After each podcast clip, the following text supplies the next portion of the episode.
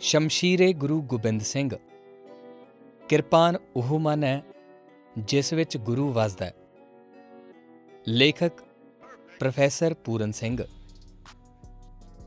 ਹਰੇਕ ਸਿੱਖ ਨੂੰ ਉਸ ਦੀ ਕਿਰਪਾਨ ਪਾਉਣੀ ਪੈਂਦੀ ਹੈ। ਆਪਣੀ ਨਹੀਂ।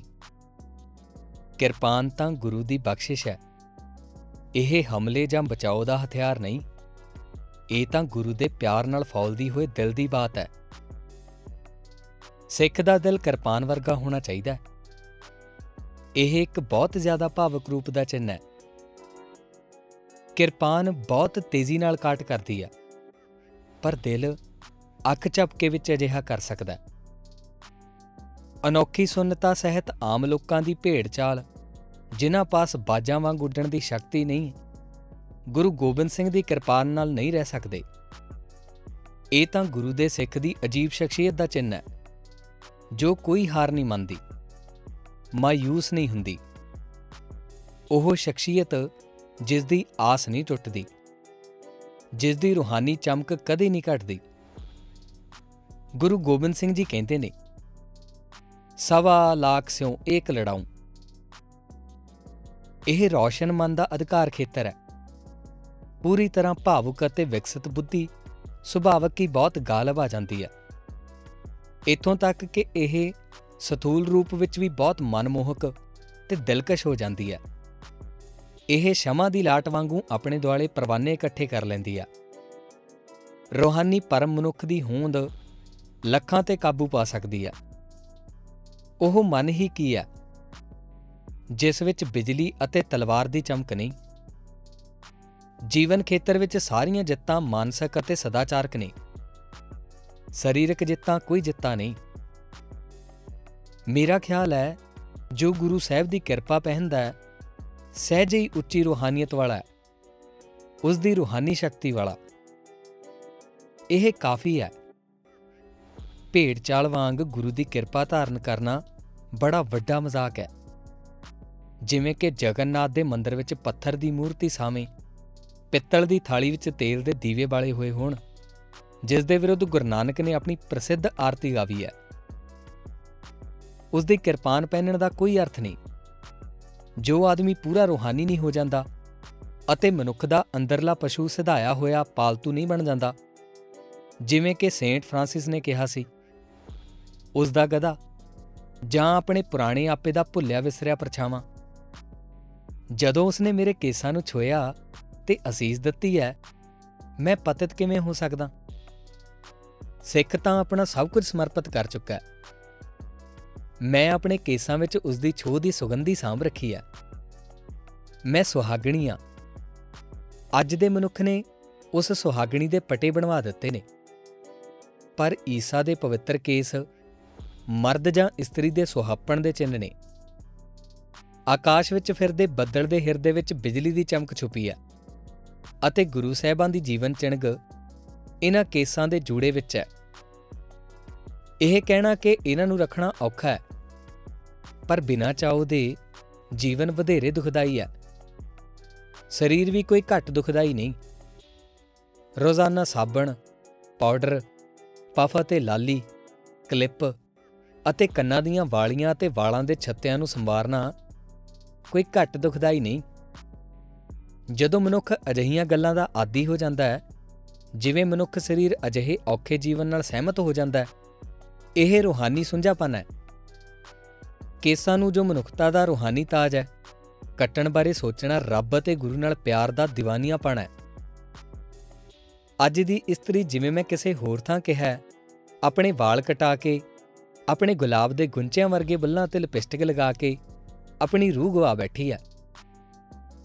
ਮੈਂ ਇੱਕ ਮੂਰਖ ਸਿੱਖ ਪ੍ਰਚਾਰਕ ਨੂੰ ਜੋ ਸਿੱਖਾਂ ਦੀ ਇੱਕ ਸੰਗਤ ਵਿੱਚ ਲੋਕਾਂ ਨੂੰ ਵਿਸ਼ਵਾਸ ਨਾਲ ਕਹਿ ਰਿਹਾ ਸੀ ਪਿਛਲੇ ਦਿਨੀ ਇਹ ਕਹਿੰਦੇ ਸੁਣਿਆ ਕਿ ਗੁਰੂ ਸਾਹਿਬ ਦਾ ਕੜਾ ਬਿਜਲੀ ਤੋਂ ਬਚਾਓ ਲਈ ਹੈ। ਉਸਨੇ ਕਿਹਾ ਕਿ ਜਿਵੇਂ ਵੱਡੀਆਂ ਇਮਾਰਤਾਂ ਦਾ ਲੋਹੇ ਦੇ ਸਲਾਖ ਨਾਲ ਬਿਜਲੀ ਤੋਂ ਬਚਾਓ ਕਰ ਲਿਆ ਜਾਂਦਾ ਹੈ, ਇਸੇ ਤਰ੍ਹਾਂ ਗੁਰੂ ਨੇ ਮਨੁੱਖ ਨੂੰ ਬਿਜਲੀ ਦੇ ਅਸਰ ਤੋਂ ਬਚਾਇਆ। ਉਹ ਬੜੇ ਜੋਸ਼ ਵਿੱਚ ਵਿਅਰਥੀ ਬਾਹਾਂ ਮਾਰ-ਮਾਰ ਕਹੀ ਜਾ ਰਿਹਾ ਸੀ। ਤਾਂ ਕਿ ਗੁਰੂ ਸਾਹਿਬਾਂ ਦੀ ਬਖਸ਼ਿਸ਼ ਇਸ ਕੜੇ ਦੀ ਅਦੁੱਤੀ ਲੋੜ ਨੂੰ ਸਾਬਤ ਕਰਨ ਲਈ ਕੋਈ ਦਲੀਲ ਜੁਟਾ ਸਕੇ। ਸਾਡੇ ਨਿੱਜੀ ਰੱਬ ਤੋਂ ਪ੍ਰਾਪਤ ਹੋਈ ਆਪਣੇ ਮਾਤਾ, ਪਿਤਾ, ਭੈਣ, ਸਵਾਮੀ ਨਾਲੋਂ ਵੀ ਪਿਆਰੀ ਇਹ ਦਾਤ ਤਾਂ ਸਾਨੂੰ ਉਸੇ ਦੀ ਬਖਸ਼ਿਸ਼ ਹੈ ਅਤੇ ਉਸ ਦੀ ਅਸੀਸ ਹੈ। ਲਾਣਤ ਹੈ ਸਾਡੇ ਤੇ ਜੇ ਅਸੀਂ ਮੁੜ-ਮੁੜ ਉਸ ਬਾਰੇ ਬਹਿਸ ਕਰੀਏ। ਉਸ ਨੇ ਮੇਰੇ ਕੇਸਾਂ ਨੂੰ ਛੋਇਆ ਅਤੇ ਮੈਂ ਰੱਖੇ ਹੋਏ ਨੇ।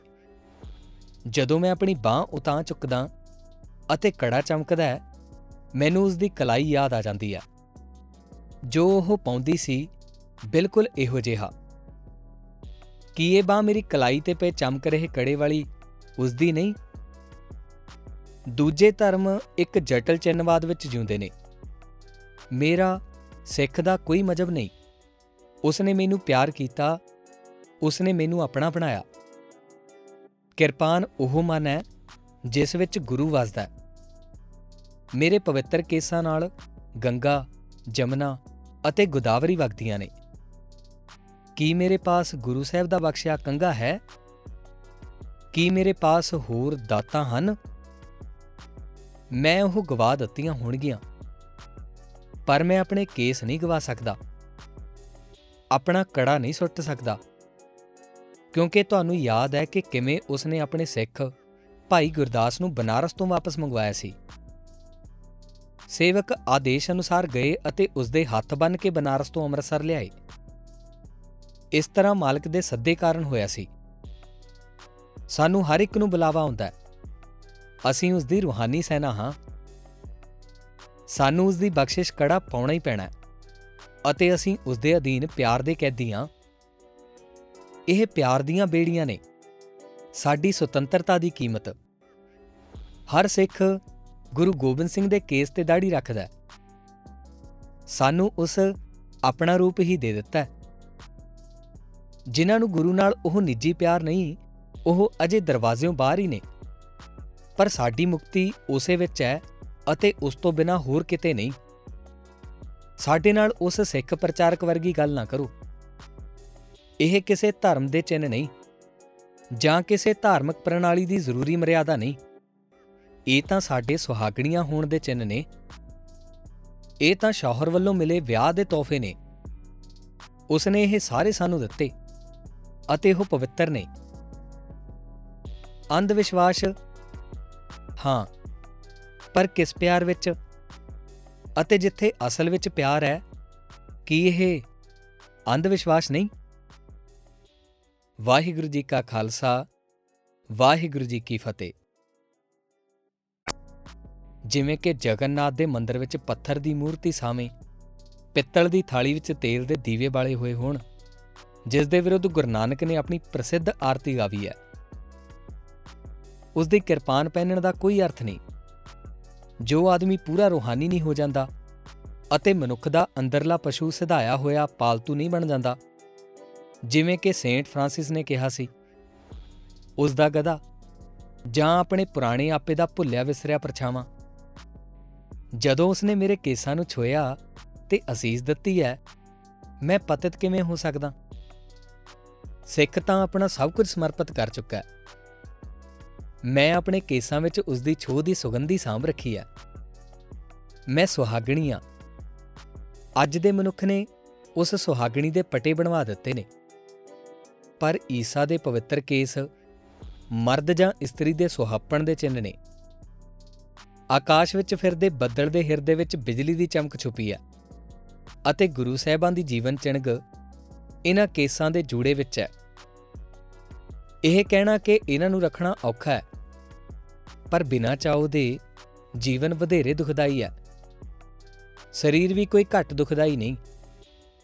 ਰੋਜ਼ਾਨਾ ਸਾਬਣ, ਪਾਊਡਰ, ਪਫ ਅਤੇ ਲਾਲੀ, ਕਲਿੱਪ ਅਤੇ ਕੰਨਾਂ ਦੀਆਂ ਵਾਲੀਆਂ ਅਤੇ ਵਾਲਾਂ ਦੇ ਛੱਤਿਆਂ ਨੂੰ ਸੰਵਾਰਨਾ ਕੋਈ ਘੱਟ ਦੁਖਦਾਈ ਨਹੀਂ।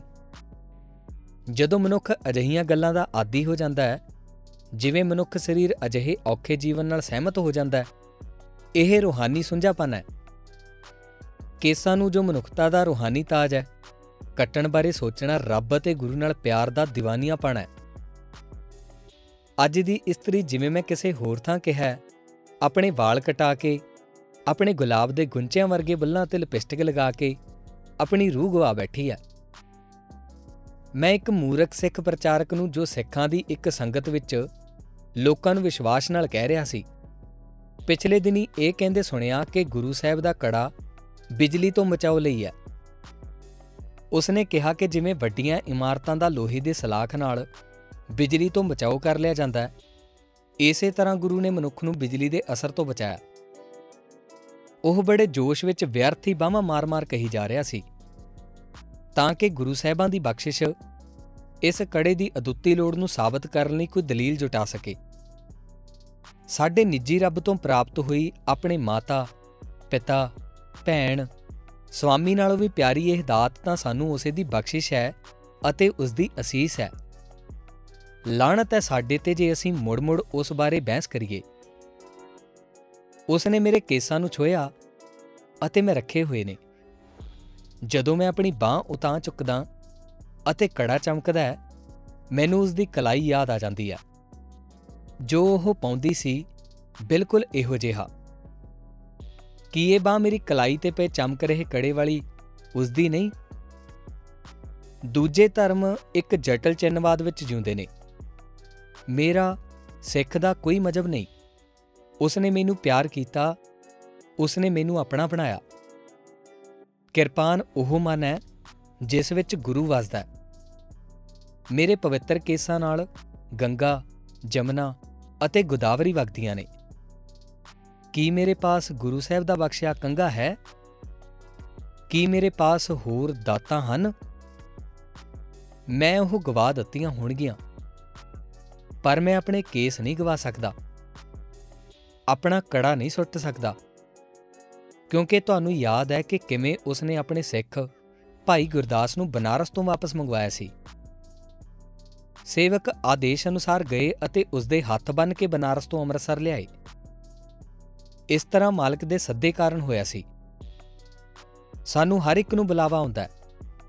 ਅਸੀਂ ਉਸ ਦੀ ਰੂਹਾਨੀ ਸੈਨਾ ਹਾਂ। ਸਾਨੂੰ ਉਸ ਦੀ ਬਖਸ਼ਿਸ਼ ਕੜਾ ਪਾਉਣਾ ਹੀ ਪੈਣਾ ਹੈ।